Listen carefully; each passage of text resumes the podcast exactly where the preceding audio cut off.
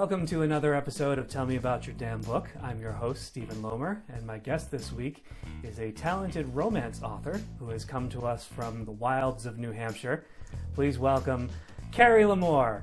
Carrie, welcome. Thank you. Appreciate you. coming today. You grew up as one of those kids who read all night under the covers. Uh, once you had your first glimpse of a romance novel at age 12, it was all over. Romance was in your blood. It would be many years before the stories that ran rampant in your head finally drove you to put words on paper. You wrote self indulgently for the first few years and only recently began penning stories to share with others. You still write stories that are self indulgent, but you hope others might get some enjoyment from them too.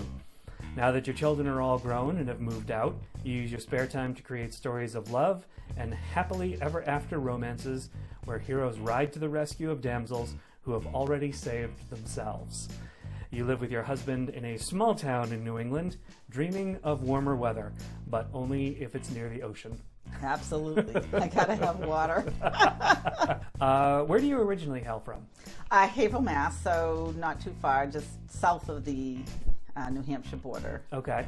Uh, you're published by Lyrical Underground?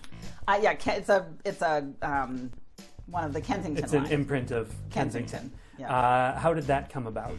I, it was actually I just you know once I finished um, the first story I um, I sent it to a few publishers and I got feedback you know rejections but but some of them it was great and I ended up adding about you know it was like seventy thousand words. I ended up adding about seventeen thousand a little bit more Wow. um, of the suspense into it. And um, just kept you know trying to send it out. I sent it out to about a dozen places and got you know a dozen rejections. And I was just about ready to put it aside. And I'd been writing other things as well. And I just sent this one uh, New Year's Eve.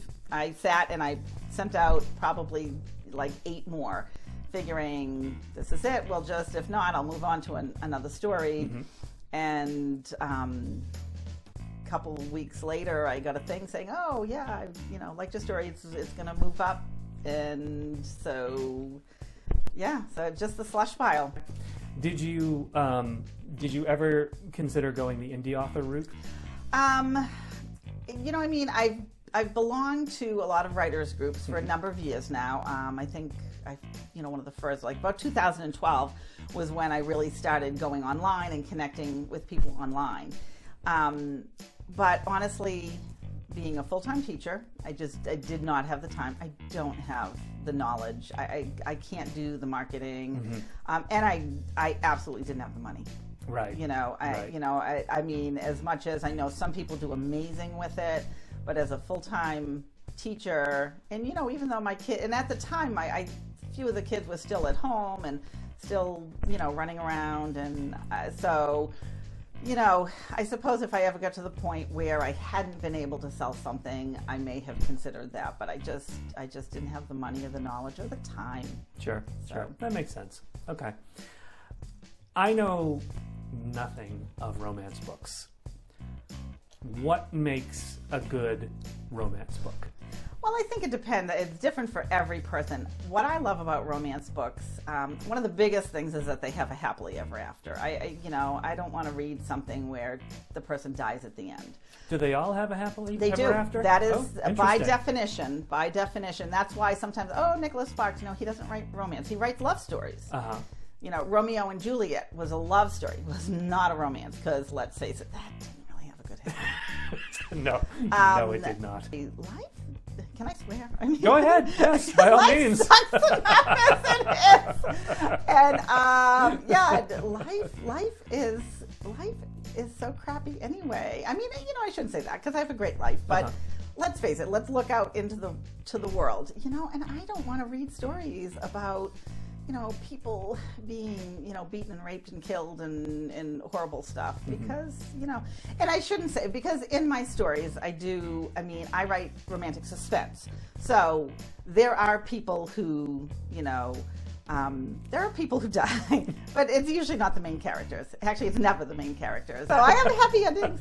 Um, but you know, so yeah, there people go through a conflict, and it's nice to watch.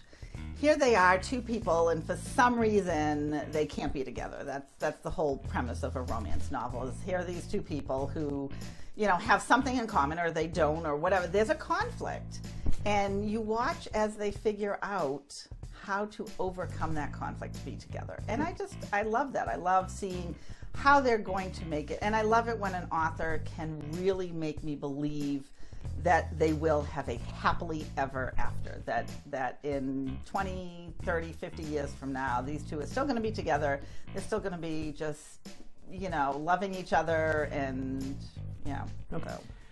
How do you balance in writing romance? How do you balance the romance and the sex? Um, I don't write a ton of sex in my books. Um, I do. I do write some. Okay. Um, just because it's romance. Although you know, I have to say, I just finished a new book. Um, I, my husband and I had our 30th anniversary up in Bar Harbor Congratulations. last August. Thank you. And we stayed in the same bed and breakfast um, that we had stayed at during our honeymoon. Very sweet. So it was very nice. Um, and so chatting with one of the women there, she was like, "Oh, you got to write about Bar Harbor," and I'm like, "Oh, Bar Harbor is my favorite place in the world." So, of course, on the five-hour drive home, I did. I plotted three new stories because I have a muse that's on steroids. Sure, and you sure. know, Nothing just- wrong with that. Yeah. I was just finding the time to write the million and a half stories. so um, I just wrote. So I just finished writing this first book. Um, and in it, even though, you know, they're kissing and whatever, I actually, for this couple, because of their situation, when it got to the point where they were going to have sex, I actually just kind of trailed off. And we, we call that closing the door. Oh, So, um, so yes, they had sex, but you didn't see it. okay. You saw what led up to it, and then I closed the door. For them, for this story, I thought that was appropriate because they it was a second chance romance, so they had been together before, and you know, lots of problems. Um, and I thought they needed their privacy. What are romance fans like in your experience? Fans, I'm Yes. still waiting to get some of those. so I'm I, sure I'll you have you know. fans. I'm sure you I have, have, fans. I'm still a fairly new writer. My first book only came out last March. So last year was a good year for me because I had a book out in March, a book out in July, and a book out in December. So now I'm in the, you know, I have to go and like sell these books. The first book actually did pretty well. Um, the ones that I've met so far, I did go to a conference that was a readers conference last fall, and they're they're so sweet and they're so nice, and you know, um, the thing that romance writers are also romance readers. So, and I, I'm a voracious reader. I read all the time. I mean, people are like, "Oh, how many books do you read in a year?" And I'm like, "In a year, for like a week." um, but you know, romance writers actually are very um, they, they help each other. They want they are some of the nicest. I've had people who have you know i belong to sisters in crime and i know other people who you know belong to you know mystery writers and and all that stuff and, and different um, genre writing groups. And everybody says that like the romance writers are the nicest because we believe in love that's that's what we write we write about love and so because of that you know that we practice what you preach So it's been an overwhelmingly positive experience. Oh, it has been amazing, which is one of the reasons I'm retiring from teaching this year. I've got 31 days left, but I'm not counting or anything. not counting. Um, so yeah, I you know gonna try try my hand at doing this full time and see if it you know things pick up and you know. Um, but yeah, no, I've just I love I love getting together with writers. I've, I've joined quite a few little local writers groups, and I love going to conferences and book signings and things like that, and chatting with other writers because it's just it's amazing. You used to blog Um, a little bit, a little bit, and now very. you've fallen off of that. Well, I, I I started my blog, yeah, when I first started writing, you know, my original stuff, um, and but you know, between work and trying to write and the you know a million books that I have to read all the time too. I don't have to, but I want to. um, yeah, it, it- you know, when I get to the point where it's like, oh, you know, does anybody even read my blog? And so I actually started Um, because the blog that I have is called um, The Hopeless Romantic. But now I actually use that page mostly just to help other authors. I put, you know, if somebody's got a book, I'm always like, okay, as long as it has a little bit of romance in it, Mm-hmm. I am happy to, you know, put your cover, anything you want to, you know, give me a blurb, give me a little snippet, and I'll put it up there, and you know, and then I tweet it out and Facebook it and whatnot. So, you know, Okay. What do you like to do in your leisure time? um, okay. Time. if you have any. If Can you I have any up? leisure time. Leisure time, full time job. when you're not writing. Um, yeah, honestly. I don't really have leisure. I I love to read. I mean, seriously, this is what I do in my leisure. I don't have a whole lot of other um, hobbies. You know, maybe when the kids were younger, you know, take them out. I do have, I have a four year old grandson, so I like hanging out with him occasionally. And um, uh, my daughter and her husband have a um, house that's right near a lake, and so they have a boat. So in the summertime, I, again, that water thing. Yeah, the water thing, right? water i love you know um, just you know growing up in haverhill we were you know not too far from the ocean and my grandparents had a place on a lake and you know so yeah i just love the water so you know go hang out the water but you know if i'm out there you know i have a book that's what i'm going to do i'm going to read i just i can't think of anything better i try and teach my students that it's like guys you know i'm giving you the opportunity to sit and read you know Right. and i was the student in class who would have the book under the seat Under the desk, right? and you'd Yeah. be doing this while you're supposed to be doing, and I'd ha- yeah. Right.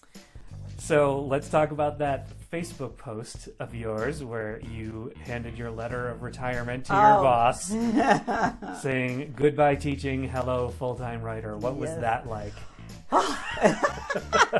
Uh, it's it's funny because a couple people at, at work now are going, "Gee, you just seem so much lighter, floating through the air." I, you know, and it's terrible. To, I love. I've loved teaching, um, but I don't love it as much as I used to. And I don't think it's not that I don't love teaching; it's that teaching has changed. Um, with the and it, not to get like super political or you know um, because I could we could do a whole couple hours on on how education is, but we're we're testing kids too much and we're um, we're trying to get them to do things that they're not developmentally ready to do. Interesting. Um, and when we've got kids, like, you know, you're teaching kindergarten kids, and, and I taught kindergarten for 20 years, and then now I teach third grade.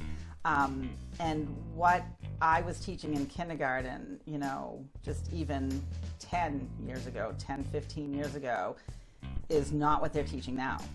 Kindergarten is now first grade it's they're teaching you know if, if they're not blending through the vowel and reading by october you got to get them an intervention and it's ridiculous because kids are not developmentally ready to do that it's like saying you know if you look at, at babies an infant the average age to walk is 12 to 16 months Okay. that's average Yeah. okay clinically proven average Okay. um, are there children who walk at 10 months? Absolutely. The ones you don't want to walk because they get in trouble. um, but so it's like somebody saying, well, you know, there are kids who walk at 10 months. So, you know what? We're to, we want all kids to walk at 10 months. And if they don't walk at 10 months, we're going to give them intervention and we're going to start doing things to help them walk. Which you know you're making a scowling face because you're right. It's ridiculous. Yeah. Yeah. It's completely it's ridiculous. completely ridiculous. But this is what education has become. wow. There are some kids who can read in kindergarten. Yes, there are. Doesn't mean all of them can, and most of them are not developmentally ready to do it. I teach third grade. We use words. We teach algebra. We, we use the word algorithm in third grade. We're teaching these kids to do things, these these stuff that they have to keep in their head in order to do it. And it's just like, yeah, they don't know what five plus two is. They haven't figured that, you know, they don't have that stuck in their head yet automatically, but you want them to keep all of this stuff and do all this mental math. And so when you get to the point where I feel like I'm torturing kids, it's time to hang up my teaching degree. Do you think then that there will be, uh, after sort of your generation, do you think that there will be a dearth of teachers, of people who won't want to get into this for the reasons that you're getting Um, out of it? Well, right now, and I'm not sure what the latest, but it's it's about 80% of all teachers in their first five years leave the field. really? 80%. Wow. Yeah. That's terrifying. Yeah. And, Oh, and boy. people are retiring, like at you know my young age. Um, so yeah, you know the fact, you know, I, I can only retire because I have a set number of years Right. in. So you know, invested in my retirement system. Um, I'm not going to collect them until I'm 60. So we have lots of years. Right. Right. Lots, lots of years. lots, of years. Um, but yet, a lot of people are just saying, "You got to get out of here." Who are some uh, romance authors that you admire? Um, well, I have some. Some of them are people that I've recently met. Um, Peggy Jaeger is amazing. She also lives in New Hampshire. Okay. And um, she and I have just clicked and connected. And um, I have. I have a little group that uh, a couple of years ago we went to New York City for the big major national conference. Um, and we so we have our own little Facebook group. We call ourselves the Fab Four. we had room together, and Emma. I think that might be trademarked. I'm just, Yeah, I'm well, just saying. okay, all I'm just well, saying. okay. Keep that in mind. All right. um, so, you know, M.A. Grant and um, another, uh, Bryn Kelly, she writes under Bryn Kelly. She also, uh, and she writes amazing stuff. She's up for a Rita Award, which is kind of like the big romance writers award that you get um, during the national convention in the summer. Um, Carrie Nichols is another one. So um, they're they're friends that I've met long, long time ago on um, some different um, writing boards. So they've been amazing. I love them. Um, I- I love people who write similar to me because obviously, again, self-indulgent writer. right. So, right. Can't forget um, that. yeah so i mean there are a lot of people who you know eh, you know you say you know eh, they're definite one clicks monica mccabe who also writes for kensington and, and i probably wouldn't have ever looked at her stuff if it wasn't for the fact that you know she was a sister author from kensington and um, her stuff is great. She she writes romantic suspense, and she has a lot more worldly suspense. You know, mine takes place in Connecticut, uh, but um, you know, she has you know Africa and Japan, and and you know, she's world traveled. Um, Stephanie London is is a woman that I met again years ago online, and, and a couple of these people I've actually met in real life, and it's so amazing when you meet them in real life because it's like you've known them forever. Sure. You've been talking to them, and um, so Stephanie has she has you know uh, lighthearted you know um, banter and and very um, very cool. She's young. She's like in her early 30s, so she can write that young stuff. You know me, I'm, I'm an old biddy, so I have to pretend. um, Okay, so we have a, a gimmick on this show that we are contractually obligated to live up to. So, Carrie Lamore, tell me about your damn book. Okay, well, uh, so I, I chose to talk about the second book, Running Target. Uh, the book is uh, Jack Holland is an FBI agent. He is, um, at the beginning, he's undercover as a chauffeur for a mob boss, Victor Cabrini. And um, Victor's son, Angelo, um, has this friend, Callie. And Callie um, is, is basically camouflage for Angelo. Angelo's gay, doesn't want his father to know that he's gay, so he uses Callie. She realizes they're just friends. Um, and so Jack and Callie actually have a little fling. and um, so the book starts with Angelo basically um, confronting Jack, saying, you know, stay away from Callie. He has found out that she's pregnant. And this is the, you know, so she, um, she hasn't found out yet. The doctor had just done a test, told um, Angelo, thinking he was the father, and so um, Angelo stabs Jack, tries to kill him, and Jack somehow manages to, um, you know, rip the knife from him, and uh, he manages, you know, as Angelo's, you know, hovering over him, gloating, he stabs him, and Jack stumbles off. Um, so Angelo, so in the, this is all the first chapter, and you can read this for free online. I think on Barnes and Noble they have the first chapter for free. So, um, so Jack is on the run. Uh, Angelo ends up dying, and um, so he's a running target. It's uh, it's book two of the series. Uh, book one is Wild Card Undercover. Yep. Uh, book two is Running Target, And- and book three is Fatal Evidence. Yes, And the, you you published them all in 2017. I did. So you had them all set beforehand. The first two books were written when I contracted. Um, the second book, actually, Running Target, was a total mess. um, it had so many plot holes, but um, I actually had one. I was at a conference and I had won a, um, a 25 page critique um, from Deb Dixon, who is, I don't know if you've heard of her, she's, um, she's a romance author, editor, or whatever, but she is the author of this one book called um, GMC Goal Motivation Conflict, which is kind of the Bible for most romance writers. Um, and actually for anybody. So it's, it's a great book. And she had helped you know, plug a few holes and whatnot. And then I sat with, well, I sat online with my critique partner who lives in Alaska, and we went through it with a fine tooth comb. And, and it's funny because at one point she goes, Oh, because I didn't originally have Angelo being gay. And I was just, and she's like, Oh, well, I thought, and I went, Oh, wait a minute. That will fix like six of the holes. I was so excited. Sometimes things just don't come to you. So Right. this is why you need a critique partner. sure. Um, so I, I had to I had to clean that up a little bit and plug some holes and whatnot. But it's funny because when you ask people, Running Target is the favorite of most of them. Nice. Yeah. Good. So uh, Then I'm glad that that's the damn book you chose the to talk about. The damn book that I yeah. Well, in its second, the first book sold pretty well. The second, uh, you know, it's trying to you know get momentum going. Um, so you know, hopefully when people read the first, they'll they'll go and oh hey look she's got another book. and another beyond that. and another beyond that Yeah. and yeah and i actually i have a few more stories that i can because i've introduced a few characters in there um, so i could actually have three more beyond that but it's a matter of getting the publisher to say sure right, right. Yes. know. Yeah. yeah, if i was selling 10000 copies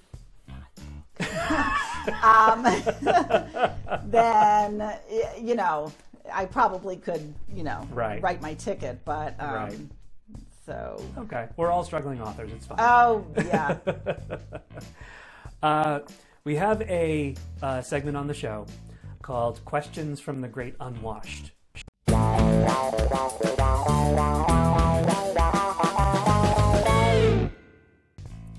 These are social media questions that have been submitted for you.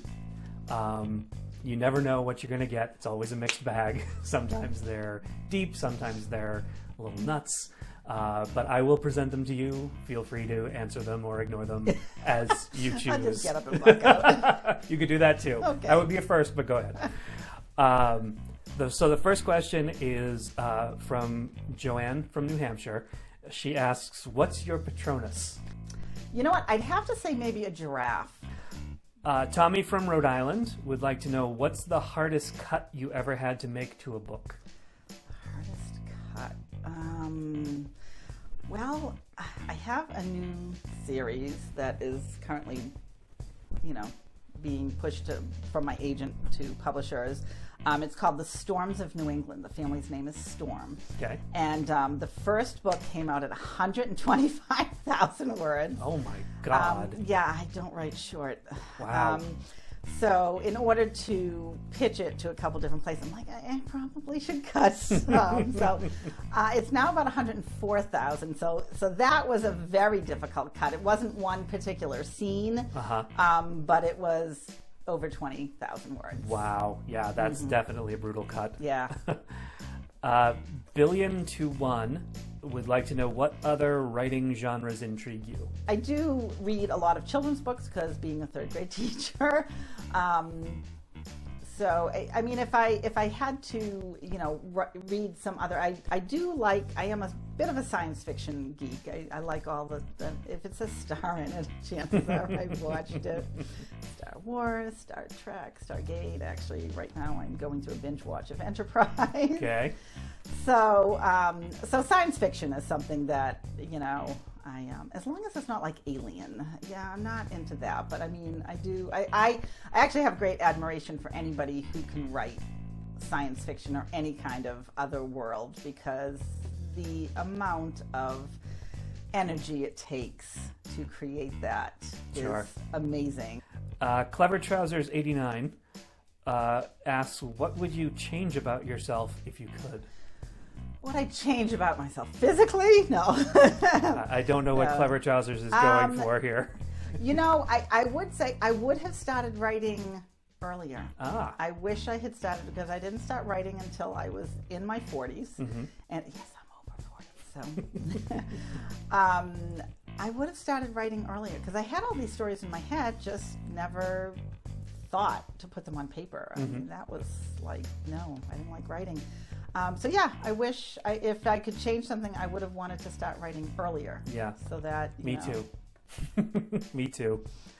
Uh, Callie Anderson 420 asks, Are you a meticulous planner or does your writing all flow organically? I will plan, and I will. I have sheets where it's I, I have character sheets, and it's like who are these people, you know? And so I will write up little notes as to who they are, what's their background, what are they like, um, and then I want to know before I start writing a book. I have to know. You know what is the conflict? You know, and in romance, a lot of times, eh, eh, well, especially romantic suspense, you might have a, um, an emotional conflict, but then you also have, you know, like the bad guy who's, you know, that's a conflict too. So I need to know what all of that is before I write. I kind of need to know where where are they going to? How how am I going to fix this?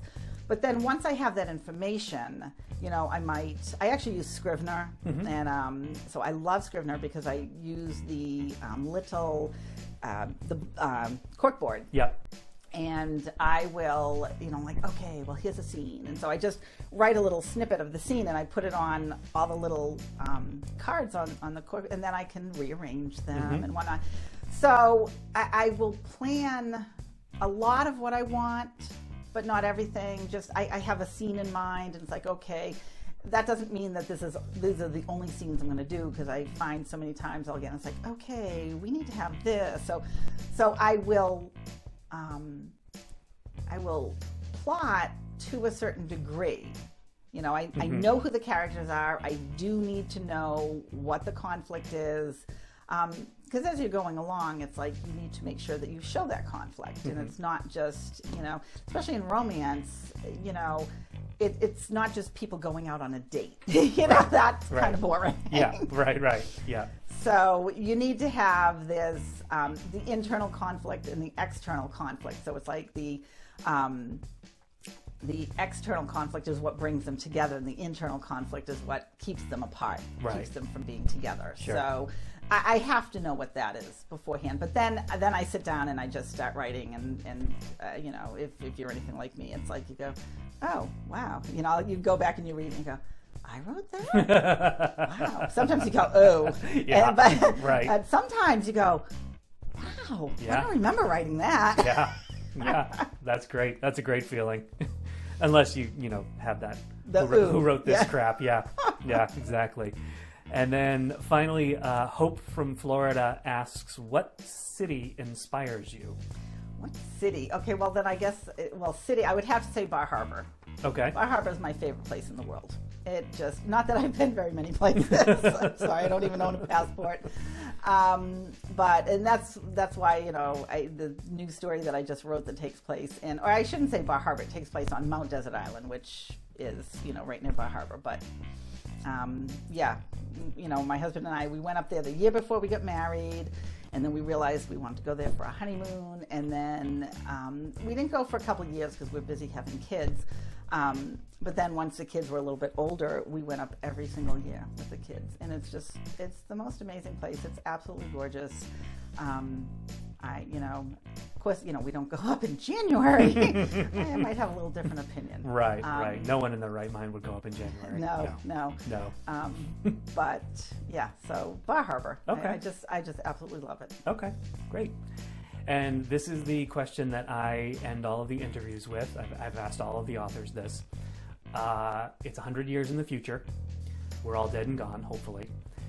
Uh, there's a young person who goes into a library, hopefully, there are still libraries, and approaches the librarian and uh, asks about Carrie Lamore.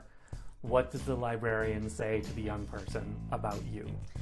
Well, I mean, I'm hoping that they'll, you know, have heard of me. um, but I, you know, I'd like to, I'd like to be known for being, yeah, a good writer, somebody who, you know, could tell a good story, who, um, uh, you know, wrote character-driven books, you know, and because I do, get a lot of people like, oh, love your characters. I love your characters, and that's, and so, you know, you want to, you know, you want, want to read something that's got a little bit of danger, a little bit of, um, you know, little little steam, little danger, but good good relationships, and uh, hopefully they'll be saying that you know I was I was good at that. I was good at weaving those pieces together. Nice. Yes, I hope they will be saying that 100 years from now. Thank you. Well, that's all the time we have for this episode of Tell Me About Your Damn Book. I'd like to thank Carrie Lamore for joining us today. The book is Running Target. Go out and buy it, it's excellent. and cheers.